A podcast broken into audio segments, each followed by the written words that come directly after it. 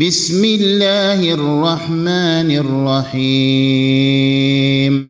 إذا الشمس كورت وإذا النجوم انكدرت وإذا الجبال سيرت وإذا العشار عطلت وإذا الوحوش حشرت وإذا البحار سجرت وإذا النفوس زوجت وإذا الموءودة سئلت بأي ذنب قتلت وإذا الصحف نشرت وإذا السماء كشطت وإذا الجحيم سعرت وإذا الجنة أزلفت علمت نفس ما أحضرت فلا أقسم بالخنس الجوار الكنس والليل إذا عسعس والصبح إذا تنفس إنه لقول رسول كريم. ذي قوة عند ذي العرش مكين. مطاع ثم أمين. وما صاحبكم بمجنون. ولقد رآه بالأفق المبين وما هو على الغيب بضنين وما هو بقول شيطان رجيم فأين تذهبون إن هو إلا ذكر للعالمين لمن شاء منكم أن يستقيم وما تشاءون إلا أن يشاء الله رب العالمين. الحمد لله رب العالمين والصلاة والسلام على أشرف الأنبياء والمرسلين نبينا محمد وعلى آله وأصحابه أجمعين. أما بعد فبين أيدينا في هذا المجلس تفسير سورة التكوير ومن أسمائها إذا الشمس كورت. وقد قرأ النبي صلى الله عليه وسلم بهذه السورة في صلاة الفجر. قال عمرو بن حريث رضي الله عنه صليت خلف النبي صلى الله عليه وسلم الفجر فسمعته يقرأ فلا أقسم بالخنس الجوار الكنس وكان لا يحني أحد منا ظهره حتى يستتم ساجدا رواه مسلم. بسم الله الرحمن الرحيم. إذا الشمس كورت مذهب الكوفيين في جواز دخول إذا على الأسماء أبعد عن التكلف لأن البصريين يقولون إذا كورت الشمس كورت وهذا لا داعي له. فإذا قلت بالجواز سلمت من التكلف. الشمس المعروفة التي بين أيدينا كورت وفي تكويرها أقوال. كورت ذهب ضوءها. كورت لففت. كورت غورت وسقطت. كورت محيت. قال القرطبي أصل التكوير الجمع مأخوذ من كار العمامة على رأسه يكورها إذا لاثها وجمعها فهي تكور ويمحى ضوءها يعني يفعل بها ما يفعل بالعمامة فهذا هو تكويرها. كما يكور الإنسان العمامة على رأسه فكذلك تكور الشمس وهذا يقتضي ذهاب ضوئها. وإذا النجوم انكدرت. جواب إذا الأولى لم يأتي بعد وسيتكرر ويأتي إن شاء الله في محله. وإذا النجوم التي نراها في السماء والتي جعلت زينة لها وهداية للطريق انكدرت أي انتثرت كما قال البخاري في صحيحه. تهافتت وتناثرت وتساقطت. القول الثاني أنها انكدرت أي انطمس نورها وذهب أثرها وضوءها. وكلا القولين صحيح لأن مقتضى انتثارها وتهافتها أن يزول نورها. وإذا الجبال سيرت هذا الخلق العظيم الذي نراه والذي تكلم عنه ابن الجوزي في صيد الخاطر في فصل بما يدل على عظم هذه الآية وما تورثه في القلوب من الهيبة هذه الجبال يوم القيامة تسير. سيرت يعني أزيلت عن أماكنها وقلعت وحركت. والناظر فيما يحصل للجبال يوم القيامة يجد والله أعلم أنها على مراحل. المرحلة الأولى أن تسير وترى الجبال تحسبها جامدة وهي تمر مر السحاب. ويوم نسير الجبال وترى الأرض بارزة وحشرناهم فلم نغادر منهم أحدا.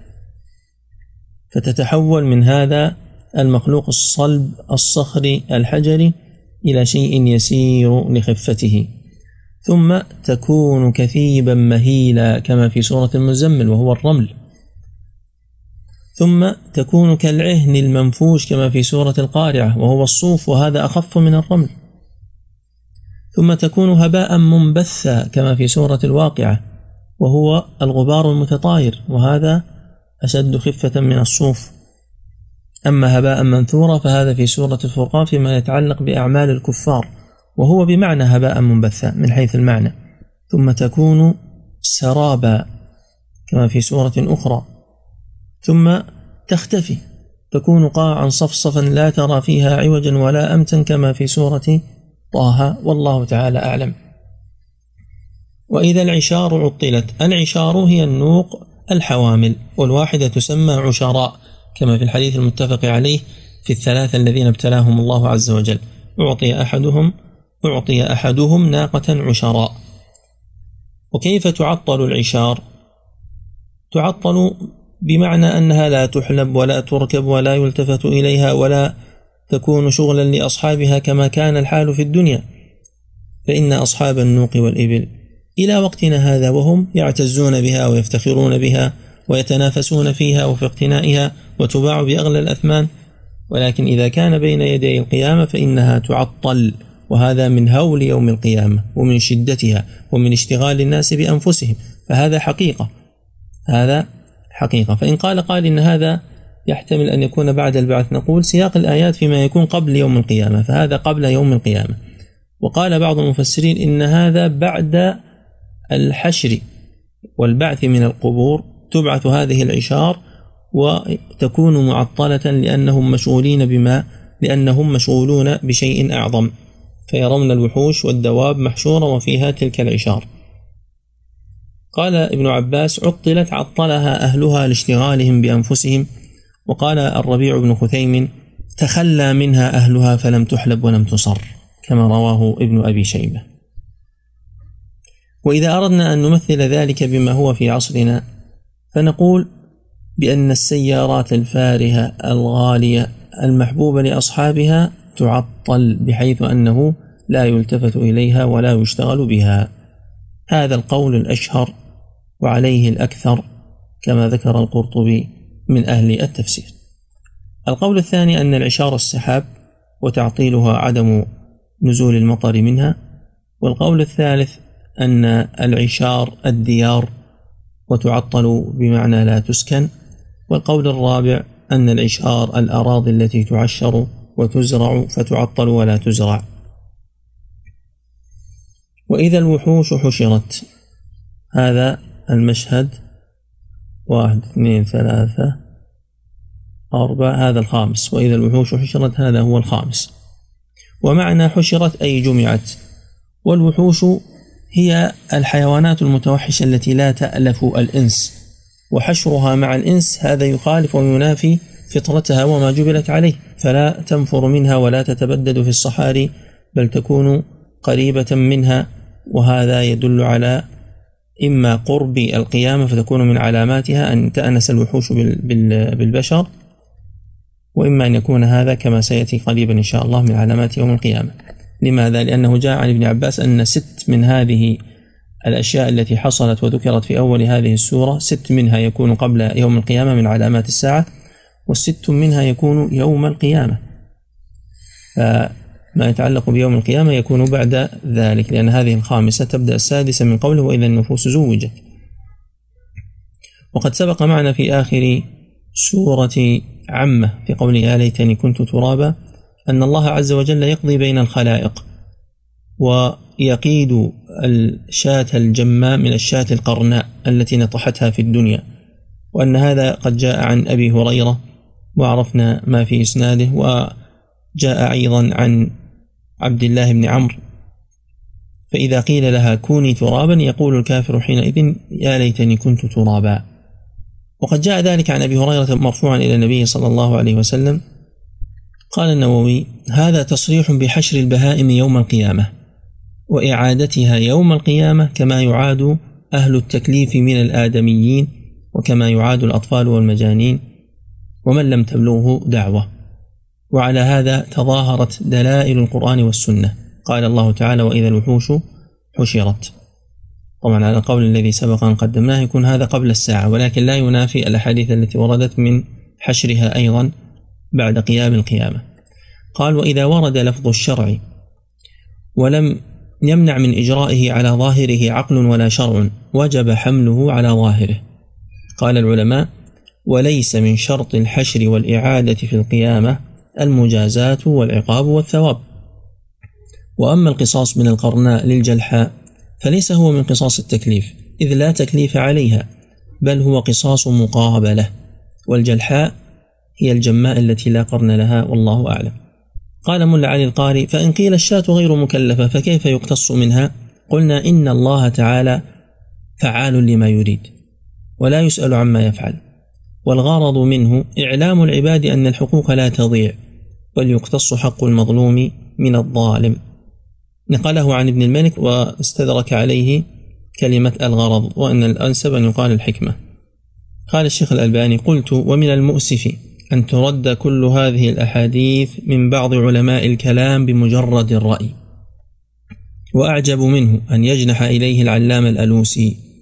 فقال بعد أن ساق الحديث عن أبي هريرة من رواية مسلم ومن رواية أحمد بلفظ الترجمة عند تفسيره آية وإذا الوحوش حشرت قال في روح المعاني ومال حجة الإسلام الغزالي وجماعة إلى أنه لا يحشر غير الثقلين لعدم كونه مكلفا ولا أهلا لكرامة بوجه وليس في هذا الباب نص من كتاب أو سنة معول عليها يدل على حشر غيرهما من الوحوش. وخبر مسلم والترمذي وإن كان صحيحا لكنه لم يخرج مخرج التفسير للآية. ويجوز أن يكون كناية عن العدل التام.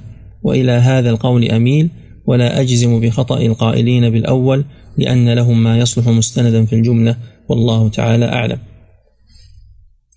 قال قلت كذا قال عفى الله عنه وهو منه غريب جدا لأنه على خلاف ما نعرفه عنه في كتابه المذكور من سلوك الجادة في تفسير آيات الكتاب على نهج السلف أي الألوسي دون تأويل أو تعطيل. فما الذي حمله هنا على أن يفسر الحديث على خلاف ما يدل عليه ظاهره وأن يحمله على أنه كناية عن العدل التام؟ أليس هذا تكذيبا للحديث المصرح بأنه يقاد للشاة الجماء من الشاة القرناء؟ فيقول هو هنا تبعا لعلماء الكلام إنه كناية أي لا يقاد للشاة الجماء. وهذا كله يقال لو وقفنا بالنظر عند رواية مسلم المذكورة. أما إذا انتقلنا به إلى الروايات الأخرى كحديث الترجمة التي ذكرها الشيخ وحديث أبي ذر فإنها قاطعة في أن القصاص المذكور حقيقة وليس كناية. طيب هذا كلام الشيخ الألباني في السلسلة الصحيحة وهو مطول من صفحة 606 إلى 614 من المجلد الرابع. قال تعالى وإذا البحار سجرت. البحار التي نراها تسجر يوم القيامة واختلف العلماء في معنى تسجيرها على نحو ما سبق في والبحر المسجور. فالقول الأول أن سجرت ملئت وذلك بأن تصبح بحرا واحدا ويفيض ماؤها ويزول البرزخ الذي بينهما بينهما برزخ لا يبغيان. والقول الثاني أن سجرت بمعنى يبست فلا يبقى منها قطرة كما علقه البخاري عن الحسن في صحيحه ووصله الطبري عنه عن قتادة وجاء عن مقاتل بن حيان. قال القشيري وهو من سجرت التنور أسجره إذا أحميته. وهذا الإحماء والإيقاد يؤدي إلى أن تنشف الرطوبة. قال النحاس وقد تكون الأقوال متفقة فتيبس بعد أن تفيض. قال القرطبي ثم تسير الجبال حينئذ كما قال القشيري والله أعلم. القول الثالث أن سجرت بمعنى أوقدت فصارت نارا كما جاء عن الجم الغفير. من الصحابة علي وابن عباس وأبي وممن بعدهم. فسجرت هنا بمعنى أوقدت وهذا إيقاد غير الإيقاد الدنيوي فإن البحر المسجور في الدنيا لا نشعر بحرارته إذا ركبنا في البحر. والتسجير الذي يكون يوم القيامة يجعلها كالنار الحقيقية في مرأى العين. وإذا البحار سجرت. ذكر أبي رضي الله عنه أن ست آيات من هذا تكون قبل القيامة والست آيات تكون بعد القيامة. فإلى قوله وإذا البحار سجرت هذا بين يدي الساعة من علامات القيامة. ومن قوله وإذا النفوس زوجت هذا يكون يوم القيامة. وجاء مثل ذلك أيضا عن عن ابن عباس ويراجع في هذا تفسير الطبري والقرطبي. سجرت وسجرت قراءتان. وهنا يأتي سؤال وهو ما الحكمة في تدمير وتخريب العالم المحكم البديع؟ سماوات وشمس وأرض وجبال. لماذا يحصل هذا التكسير والتخريب لها؟ الجواب قد أشار إلى هذا المعنى ابن الجوزي في صيد الخاطر في الفصل الثالث عشر وفي فصل آخر في أثناء الكتاب. لكن الذي توصل إليه لا يروي غليلا ولا يشفي عليلا. لأنه توصل إلى التوقف وأن العقل يتحير في مثل هذه الأمور وذكر أشياء مشابهة لهذا من ما يتعلق بجسد الإنسان. والجواب عن هذا هو أن يقال إن الله عز وجل أوجدها لحاجة الإنسان. هذه هي الحكمة والسر. فإذا انتهى وجود الإنسان فيها وخرج عمار هذه الديار فإنه لا حكمة حينئذ من بقائها وإنما تكون الحكمة في زوالها. وزوالها بهذا الشكل لإعلامهم عن غضب الله عز وجل عما كانوا يفعلونه في وقت الإرادة والآن وقت الجزاء. فلا شك أن زوالها في وقت زوالها هو تمام الحكمة. ففي وقت الحاجة إليها بقاؤها على الوجه الذي يريده سبحانه وتعالى والذي يؤدي الفائدة منها لمن خلقت له تمام الحكمة وكذلك زوالها في حين زوالها تمام الحكمة. قال تعالى وإذا النفوس زوجت. النفوس جمع نفس. فإما أن تكون الأرواح وإما أن تكون الأجساد بأرواحها. فإذا قيل الأرواح فقط فهي زوجت بأجسادها. وإذا قيل النفوس يعني أصحاب النفوس. فالإنسان نفس بجسده وروحه معا فيكون زوجت على أشهر الأقوال فيها. هو من جنس ما سبق في قوله تعالى وكنتم أزواجا ثلاثة وعلى قول احشروا الذين ظلموا وأزواجهم. وذلك أنه جاء عن النعمان بن بشير أن النبي صلى الله عليه وسلم قرأ هذه الآية وإذا النفوس زوجت. قال يقرن كل رجل مع كل قوم كانوا يعملون كعمله. هذا رواه الطبري وهو ضعيف. الوليد بن أبي ثور ضعيف. فرق بين جعفر بن أبي ثور هذا ثقة وبين الوليد بن أبي ثور هذا ضعيف. جعفر بن أبي ثور هو راوي حديث جابر بن سمرة في الوضوء من لحوم الإبل في صحيح مسلم. الوليد بن أبي ثور راوي هذا الحديث عن سماك بن حرب عن النعمان عن النبي صلى الله عليه وسلم أولا ضعيف ثانيا الحديث منكر لأنه خالف من هو أوثق منه. مخالفة الوليد لمن هو أوثق منه كشعبة وأبي الأحوص وإسرائيل تزيد هذا الحديث المرفوع ضعفا. إذا ما هو الصحيح؟ الصحيح أنه عن عمر وأن عمر قال هذا الكلام أنه يقرن كل إنسان مع جنسه الفاجر مع الفاجر والصالح مع الصالح وهو رواية هؤلاء الأئمة عن سماك أنه سمع النعمان بن بشير قال سئل عمر وفي لفظ قال يقرن بين الرجل الصالح مع الرجل الصالح في الجنة ويقرن بين الرجل السوء مع الرجل السوء في النار. فهذا القرن تزويج النفوس وقد قال به الجمع الكبير من المفسرين على أقوال متقاربة متشابهة. وهناك من قال بأن التزويج هنا هو تزويج القران لأهل الجنة بالحور العين في الجنة. وهو قرن للكافر والمنافق بالشيطان. فزوجت النفوس في يوم القيامة. كما يذكرنا ذلك بقوله تعالى آه، مقرنين بالأصفاد. هؤلاء الكفار يقرنون ويزوجون ويقرن بعضهم مع بعض في الأصفاد وأما المؤمنون ففي حال كما وصف سبحانه وتعالى يزوجون بالحور العين ويتشاكلون مع من يشابههم. وفي هذا دعوة إلى أن يصاحب الإنسان الأخيار حتى يكون ذلك سببا في نجاته يوم القيامة. الأخلاء يومئذ بعضهم لبعض عدو إلا المتقين. وهناك قول آخر أيضا ذكره الماوردي والرازي والقرطبي أن المراد بالتزويج قرن النفوس بأعمالها. وهذا يشهد له وكل إنسان ألزمناه طائره في عنقه. نخرج له يوم القيامة كتابا يلقاه منشورا. وإذا الموؤودة سئلت. وإذا الموؤودة سئلت. هنا سؤال كيف تكتب كلمة الموؤودة إملاء؟ ليس بالرسم العثماني. هل تكتب الموؤودة همزتها على السطر أو على الواو؟ الجواب سأعطيكم قاعدة إذا حفظتموها سيزول عنكم الإشكال في كثير من الكلمات. الهمزة المتوسطة تكتب على واو في خمسة حالات. تكون الهمزة على واو في خمسة حالات. تستطيع أن تحفظها بالأمثلة. إذا كانت مضمومة وقبلها مضموم أو قبلها ساكن أو قبلها مفتوح. مضمومة قبلها مضموم مثل كؤوس تكتب على الواو. مضمومة وقبلها ساكن مثل مسؤول. تكتب على الواو. وإن كان هناك وجه لمجمع اللغة العربية بكتابتها على نبرة لكن لا يوجد هنا شيء مكسور حتى تكتب على نبرة فكتبها على الواو أولى في مسؤول ونحوه. مضمومة قبلها مفتوح مثل رؤوف. إذا نحفظ هذه الكلمات الثلاثة. كؤوس مسؤول رؤوف. بقيت حالتان.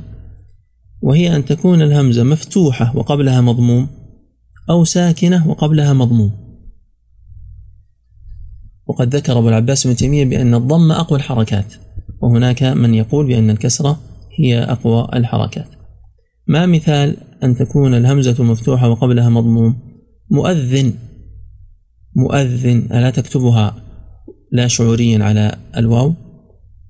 فهذا مثال هذه الحالة. كونها ساكنة قبلها مضموم مثل لؤلؤ. كونها ساكنة قبلها مضموم مثل لؤلؤ. أعيد الكلمات الخمسة. كؤوس مسؤول رؤوف مؤذن لؤلؤ. علم من هذا أن موؤودة تكتب على الواو. لماذا؟ من يعرف؟ جواب. نعم. مضمومة وقبلها ساكن. مضمومة وقبلها ساكن. الموؤودة هي التي تقتل أو تدفن وهي حية. وهذا كان عادة عند أهل الجاهلية وعند غيرهم أيضا من الأمم الكافرة. وكان بعض من أدرك الجاهلية ينكر ذلك إنكارا شديدا ويدفع المال لوالد الموؤودة التي يريد أن يئدها حتى تبقى. إذا كان يريد أن يقتلها مخافة الحاجة والإملاق فإنه يتكفل بنفقتها ويعطيه ما يجعله يحييها. وكان الفرزدق يفخر بذلك لأن جده وهو صعصع بن ناجية المجاشع التميمي كان يحيي الموؤودة بهذا المعنى. وهذا في الجاهلية من كرمه وشهامته. فكان يقول الفرزدق وهو همام بن غالب بن صعصعة ابن ناجية ومنا الذي منع الوائدات وأحيا الوئيد فلم يؤدي. فهم كانوا يقتلون الصغيرة جهلا منهم إما بسبب الفقر كما أخبر سبحانه وتعالى في سورة الإسراء وفي سورة الأنعام إما لوجود فقر أو لخشية الفقر وإما وهذا هو السبب الثاني خوف العار لأن تكبر هذه البنت فتلحق به عارا وتخطئ وتزل أو خوف السبي والاسترقاق لأن الحروب كانت كثيرة وتغير هذه القبيلة على تلك القبيلة وتأخذ نساءها وأولادها ويسترقونهم. وإما لأمر رابع ذكره القرطبي أنهم يعتقدون ويقولون بأن الملائكة بنات الله فألحقوا البنات بالله عز وجل. بقتلهن بقتلهن نعم. وهذا كله مما يدلك على خفة وضعف عقول أولئك البشر وحاجتهم إلى هذا الشرع المنير الذي جاءهم من رب العالمين. هناك أثر في أول مستدرك في أول مسند الدارمي في قصة وقعت لعمر بن الخطاب في وأده لبنت ولكنها لا تصح قصة ضعيفة. تريدون أن نعطيكم إياها ولا تراجعونها في الدارمي؟ راجعوها لقصر الوقت. وإذا الموؤودة سئلت بأي ذنب قتلت. طيب لماذا تسأل الموؤودة؟ لماذا لا يسأل الوائد؟ الجواب سئلت الموؤودة توبيخا لقاتلها. كما يقال للطفل من ضربك؟ ما ذنبك؟ وهل مثلك يضرب؟ لذلك قال الحسن فمن دونه من أهل العلم أراد بذلك أن يوبخ قاتلها لأن مثل هذه تقتل بلا ذنب. وقد ذكر ابن قدامة فصلا فيه شاهد لهذا المعنى في باب الأيمان باب جامع الأيمان أنه إن كلم غير المحلوف عليه شخص حلف أن لا يكلم شخصا فكلم شخصا آخر بحضرته يقصد إسماع المحلوف عليه هل يحنث أو ما يحنث؟ نقل عن أحمد أنه يحنث لأنه أراد بذلك تكليمه لكن ابن قدامة لم يمل إلى هذا القول بدلالة أنه ذكر القصة التي هي محل الشاهد. عن أبي بكر نفيع بن الحارث رضي الله عنه أنه كان قد حلف أن لا يكلم زياد وهو أخوه. فلما أراد زياد الحج جاء أبو بكر إلى قصر زياد فدخله وأخذ بنيا لزياد صغير أقعده في حجره ثم قال يا ابن أخي إن أباك يريد الحج ولعله يمر بالمدينة فيدخل على أم حبيبة زوج النبي صلى الله عليه وسلم بهذا النسب الذي ادعاه. وهو يعلم أنه ليس بصحيح وأن هذا لا يحل له. ثم قام فخرج. هذا يدل على أنه لم يعتقد هذا تكليما لزياد. ولذلك قال ابن قدامة ووجه الأول وطريقته أن يقول ولنا إذا كان يعتقد صحة القول الأول. فلما لم يعتقد صحته قال ووجه الأول الذي هو قول أحمد أنه أسمعه كلامه قاصدا لإسماعه وإفهامه فأشبه ما لو خاطبه به كما قال الشاعر إياك أعني واسمعي يا جارة هذا الأثر عن أبي بكرة قد رواه البلاذري في أنساب الأشراف ويؤيده كلام ابن عبد البر في الاستيعاب في ترجمة زياد فإن فيه تفصيلا لهذه القصة وإن كان لم يسنده.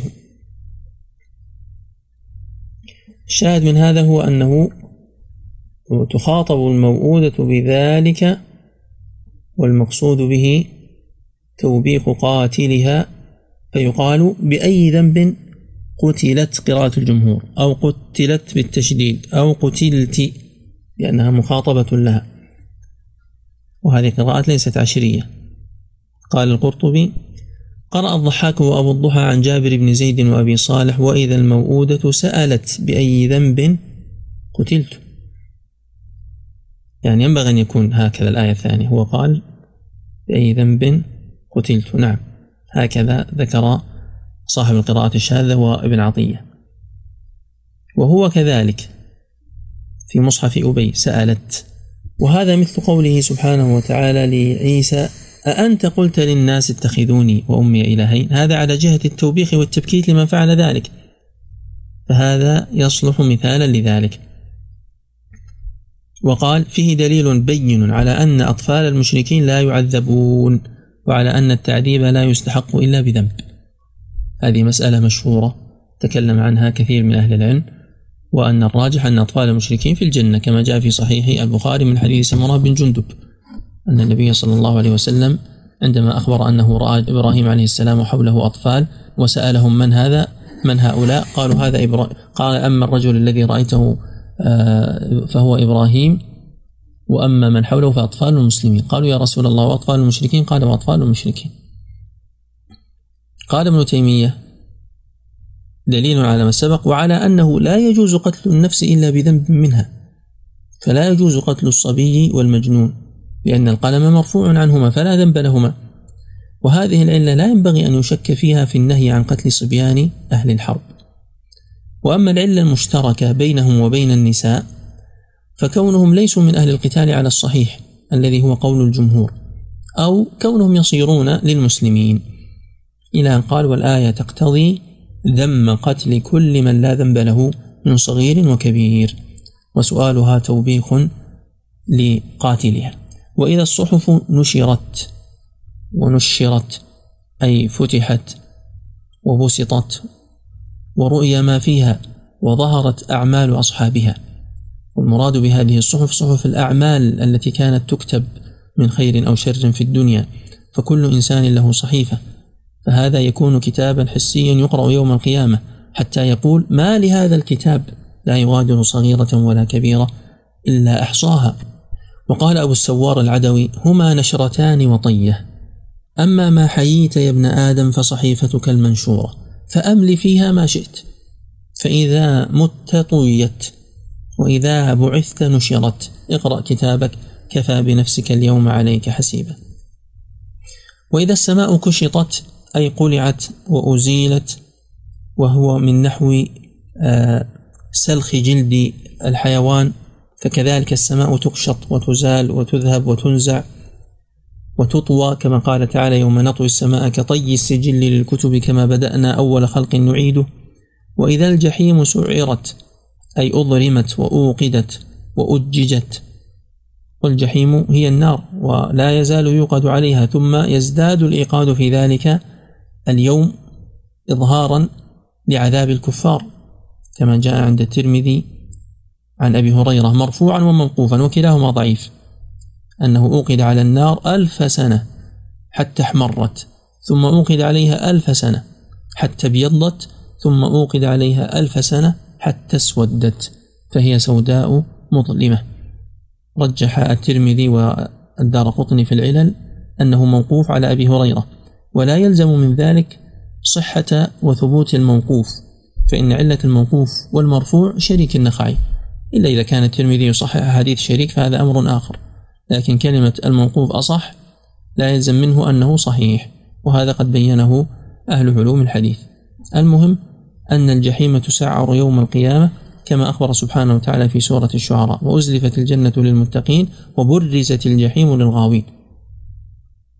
وكما في سورة النازعات وإذا الجنة أزلفت أي قربت وأدنيت من أهل الإيمان. فلما رأوه زلفة سيئت وجوه الذين كفروا يعني رأوه قريبا. وهنا تلاحظ تكرار إذا من أول السورة إلى هذا الموضع وهذا فيه إطناب وهو أوقع في النفس مما لو جاءت بإذا واحدة. وأيضا تلاحظ أن جواب إذا جاء بعد ذلك عن كل ما سبق في قوله تعالى علمت نفس ما أحضرت إذا هذا هو جواب إذا. جواب إذا. فعلمت كل نفس ما أحضرته لذلك الموقف من خير أو شر. جاء عن عمر وعن ابن عباس فيما رواه عبد بن حميد وابن المنذر وابن أبي حاتم أنهم قالوا لهذا أجري الحديث وكذلك رواه الطبري بنحوه. لهذا أجري الحديث ولهذا أجريت القصة. المعنى أنه إذا إذا إذا لأي شيء لعلمت نفس ما أحضرت. هذا هو جواب ما سبق. وسيأتي في سورة الانفطار علمت نفس ما قدمت وأخرت.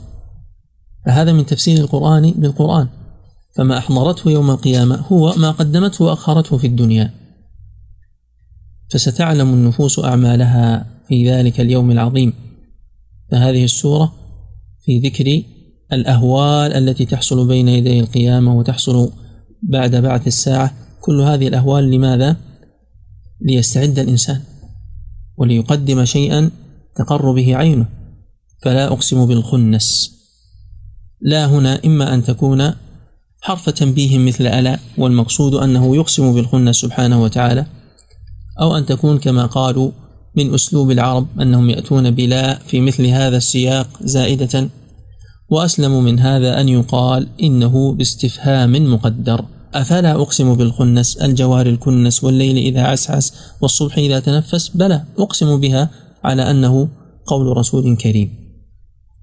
فيكون بتقدير همزة استفهام وما هي الخنس؟ الجواب أن هذا وصف للنجوم على أشهر الأقوال في ذلك. والقول الثاني الذي يليه ولا ينافيه هو أنها بقر الوحش أو الظباء كونها النجوم جاء عن علي بن أبي طالب رضي الله عنه والحسن وقتادة وغيرهم وكونها آه، بقر الوحش جاء عن عبد الله بن مسعود وعمرو بن شرحبيل وكونها الظباء جاء عن ابن عباس أو عن عكرمة جاء عن ابن عباس مثل ما جاء عن ابن مسعود وهذا جاء عن إكرمة والمعنى واحد.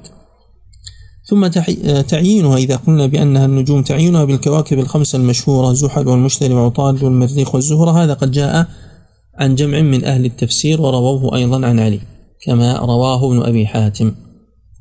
طيب ما معنى خنس؟ عندنا خنس وعندنا جوار وعندنا كنس. ثلاث صفات للنجوم.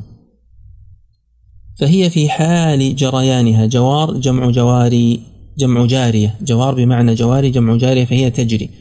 تخنس في حال جريانها بمعنى يذهب ضوءها بسبب عارض لا نعرفه أو بسبب نعرفه كالسحاب ونحوه. ثم تكنس بمعنى تأوي إلى المكان الذي تختفي فيه. وهذا في النجوم التي تتحرك وتسير. فإن بعض النجوم إنما نرى أثرها وهي قد زالت عن ذلك المكان يقال أحيانا من عشرات السنين. فلقوة ضوئها نرى الضوء الذي بقي بعد حركتها. لذلك قال علي إن النجوم تخنس بالنهار وتظهر بالليل وتكنس في غروبها. ومعنى تكنس أي أنها تذهب إلى الكناس مثل الوحوش التي لها كناس أي مكان تختبئ فيه فكذلك النجوم لها أماكن تأوي إليها وتختبئ فيه تشبيها لها بهذه الحيوانات. وأما ما جاء عن ابن مسعود فإنه سأل أبا ميسر عمرو بن شرحبيل إنكم قوم عرب فما الخنس؟ قال هي بقر الوحش قال وأنا أرى ذلك. وحينئذ يكون أمرها واضحا فهي تخنس بمعنى تختفي حال جريانها وتكنس أي تأوي إلى مكان فتختفي فيه أيضا عن الأعين فهو اختفاءان.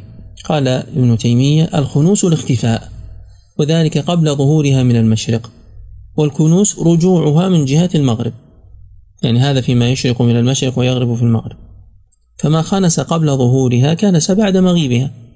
جوار حال ظهورها تجري من المشرق إلى المغرب. كان ابن تيمية واضح. فيقول إن هناك خنوس ثم جريان ثم كنوس فمغيبها قبل أن تشرق خنوس جريانها تكون مرئية ثم رجوعها بعد أن تغرب كنوس وهناك من قال بأنها الملائكة والقولان السابقان أشهر. آه، للطبري في ذلك قول وهو أنه آه، يحمل الآية على جميع ما سبق. قال أولى الأقوال في ذلك عندي بالصواب أن الله أقسم بأشياء تخنس أحيانا أي تغيب وتجري أحيانا وتكنس أخرى وكنوسها أن تأوي إلى مكانسها. ثم ذكر الشواهد وقال الكناس في كلام العرب ما وصفت وغير منكر أن يستعار ذلك في المواضع التي تكون فيها النجوم في السماء. قال لأنه ليس في الآية دلالة على أن المراد النجوم دون البقر أو البقر دون الظباء قال فالصواب أن يعم أن يعم بذلك كل ما وصف بهذه الصفة أنه يخنس ويجري ويكنس. لكن في الآيات دلالة على أنها النجوم وهي الآيات التي بعدها والليل إذا عسعس والليل إذا عسعس والصبح إذا تنفس. فإن هذا أقرب إلى النجوم من البقر. قال الفر أجمع المفسرون أن عسعس بمعنى أدبر وهذا الذي ذكره البخاري في صحيح. والليل إذا عسعس أي أدبر. وقال الفر وغيره بأن عسعس يأتي بمعنيين. أو الخليل. نعم قال الخليل إن عسعس بمعنى أقبل وبمعنى أدبر يعني أنه من الأضداد. فعلى القول بأن عسعس أدبر يكون بينه وبين الآية التي بعدها تقارب وتتالي فهو أدبر ثم بعده مباشرة تنفس الصبح. قال والصبح إذا تنفس فهما وقتان متتاليان أو متفقان. في لحظة معينة أدبر هذا وأقبل هذا. كما في حديث إذا أقبل الليل من ها هنا وأدبر النهار من ها هنا فقد أفطر الصائم. متفق عليه. إذا عسعس كلمة واضحة. إما أن يكون إما أن يكون معناها الإدبار كما جاء عن جمع من السلف وإما أن تكون من الأضداد فتحمل على المعنيين جميعا بمعنى الإقبال والإدبار. ثم هذا القسم على أي شيء؟ الجواب إنه لقول رسول كريم. هذا جواب القسم. والله عز وجل كما أخبر عن نفسه ومن أصدق من الله قيلا ومن أصدق من الله حديثا. فإذا أقسم ربنا سبحانه وتعالى على شيء علمنا من ذلك تعظيم الشيء المقسم به والاهتمام بشيء المقسم عليه. ومن هو هذا الرسول الكريم؟ الجواب هو جبريل على الراجح. إنه يعني هذا القرآن لقول رسول أرسله الله عز وجل وهو جبريل كريم. فله صفة الكرم بمعنى النبل والشرف والمنزلة. والدليل على أنه جبريل ذي قوة عند ذي العرش مكين. فجبريل له قوة ظاهرة. معروفة بينة. وهو عند ذي العرش يعني عند الله عز وجل. مكين أي ذو مكانة ومنزلة. فهو كريم ومكين. مطاع ثم أمين. مطاع أي يطاع يطيعه الملائكة. يسلمون له لا يعصونه. بأمر الله عز وجل. لأنه لا يأمر إلا بما يأمر به الله عز وجل. ثم أي في السماوات. أمين أي مؤتمن على الوحي. كما في صحيح البخاري إن الله عز وجل إذا أحب عبدا نادى جبريل. لاحظ من بين كل الملائكة نادى جبريل. إني أحب فلانا فأحبه. فيحبه جبريل. ثم ينادي في أهل السماء إن الله يحب فلانا فأحبه فيحبه أهل السماء. ثم يوضع له القبول في الأرض. وإذا أبغض الله رجلا نادى جبريل. إني أبغض فلانا فأبغضه. فيبغضه جبريل. ثم ينادي في أهل السماء إن الله يبغض فلانا فأبغضوه. فيبغضه أهل السماء. وهذا معين باسمه فلان الفلاني بعينه. ثم يوضع له المقت في الأرض أو كما قال النبي صلى الله عليه وسلم. وما صاحبكم بمجنون؟ فالأول هو الرسول الملكي. وما صاحبكم أي الرسول البشري؟ وهو نبينا محمد صلى الله عليه وسلم. نفى عنه ما اتهمه به المشركون من وصف الجنون. وما صاحبكم بمجنون؟ بل هو العاقل أتم العقل ولقد رآه بالأفق المبين. رأى صاحبكم الرسول الكريم وهو جبريل بالأفق المبين يعني في أفق السماء. وهو أفق مبين واضح فما كان فيه رآه أيضا بوضوح وهذا كمجاز المحل لأن الأفق محل الحال فيه وهو جبريل. وهو قد رأى جبريل على صورته مرتين كما سبق في مطلع سورة النجم فالنبي صلى الله عليه وسلم رأى جبريل. وما قيل هناك يقال هنا لأن بعض الناس حمل هذه الآية على رؤيته لله عز وجل فما قيل في سورة النجم يعاد هنا. الراجح أنه رأى جبريل بالأفق المبين فيعود الضمير على ما هو مذكور. وما هو على الغيب بضنين؟ يعني ما صاحبكم على الغيب بضنين بضنين؟ قراءة. قرأ ابن كثير وأبو عمرو والكسائي بضنين بالضاء بمعنى بمتهم أجود بمكنون الحديث وإنني لا. أما وكتاب الله لا عن شناءة هجرت ولكن الظنين ظنين بمعنى المتهم. قال تعالى في سورة النجم علمه شديد القوى ذو مرة فاستوى وهو جبريل عليه السلام. وما هو على الغيب بظنين بالضاء بمعنى بمتهم. وما هو على الغيب بظنين قراءة الأربع الباقين بمعنى ببخيل. ظن بالشيء أي بخل به. أجود بمكنون الحديث وإنني بسرك عمن سالني لضنين. يعني عمن سألني لبخيل. فلا أجود بهذا السر. لكن ما هو الغيب؟ ما هو على الغيب بضنين؟ ما هو بمتهم على الغيب بأن يزيد فيه أو ينقص؟ أو يأتي بكلام من عنده فينسبه إلى الله عز وجل؟ أو يكتم شيئا من الوحي؟ ليس بمتهم. لا هو ولا جبريل. وكذلك ليس ببخيل. ليس ببخيل بمعنى أنه لا يضن عليكم بأن يعلمكم ما علمه الله عز وجل وما أوحى به إليه. قال البقاعي فمن علم هذه الأوصاف للقرآن والرسولين الملك والبشري أحبه وأحبهما وبالغ في التعظيم والإجلال وأقبل على تلاوته في كل الأوقات وبالغ في السعي في كل ما يأمر به والهرب من كل ما ينهى عنه فهذا يفيدنا فائدة ذكر هذه الأوصاف لهذا الكتاب وهذين الرسولين. وما هو بقول شيطان رجيم نزه جبريل أن يكون شيطانا. كما نزه المصطفى عليه الصلاة والسلام أن يكون مجنونا. ثم قال فأين تذهبون؟ يعني إلى أين تذهب عقولكم؟ وإلى أي مكان تفرون من هذا القرآن؟ وإلى أي شيء تعدلون عن طاعة الله عز وجل؟ فهل لكم طريق هو أهدى منه؟ وهل عندكم كتاب هو أهدى منه؟ فأين تذهبون أيها الكفار؟ إن هو إلا ذكر للعالمين. يعني ما هذا الكتاب والقرآن إلا ذكر وموعظة للعالمين كلهم. ثم قال لمن شاء منهم أن يستقيم؟ فهذا بدل من للعالمين. لمن شاء من العالمين أن يستقيم فهو بدل اشتمال. فالله عز وجل أعطى العباد مشيئة وقدرة يختارون بها الهدى من الضلال. وفي هذا الرد على القدرية الذين يقولون بأن الإنسان يخلق فعل نفسه وعلى الجبرية الذين يقولون بأن الإنسان لا مشيئة له لأن الله عز وجل أثبت له المشيئة فقال أي للمخلوق لمن شاء منكم أن يستقيم أي يسير على الطريق القويم ويتبع الحق ويسلم وما تشاءون إلا أن يشاء الله رب العالمين هذا الرد على من؟ على القدرية الذين يقولون بأنه يخلق فعل نفسه فكل ما شاءه العبد فقد شاءه الله عز وجل سلفا. وكل ما يفعله العبد فقد خلقه الله عز وجل. وقد فصل ذلك في سورة الأنعام وفي غيرها من السور. سؤال هذا المجلس هو لماذا خص أبو بكر أم حبيبة بالذكر من بين أمهات المؤمنين؟ لماذا لم يقل لزياد لعلك تدخل على عائشة أو على غيرها؟ فتبحثون وتأتون بالإجابة. وكان سؤال المجلس السابق في قوله تعالى كلا إنها تذكرة فمن شاء ذكره. لماذا كان الضمير الأول مؤنثا والثاني مذكرا؟ والجواب كلا إنها أي هذه السورة أو هذه الآيات آيات القرآن تذكرة وموعظة وتبصرة للخلق فمن شاء ذكره أي ذكر القرآن. فهنا اختلاف مرجع الضمير. والقول الثاني فمن شاء الله ذكره يعني ألهمه الإيمان فيرجع إلى المخاطب. والله تعالى أعلم. صلى الله وسلم على نبينا محمد وعلى آله وصحبه أجمعين.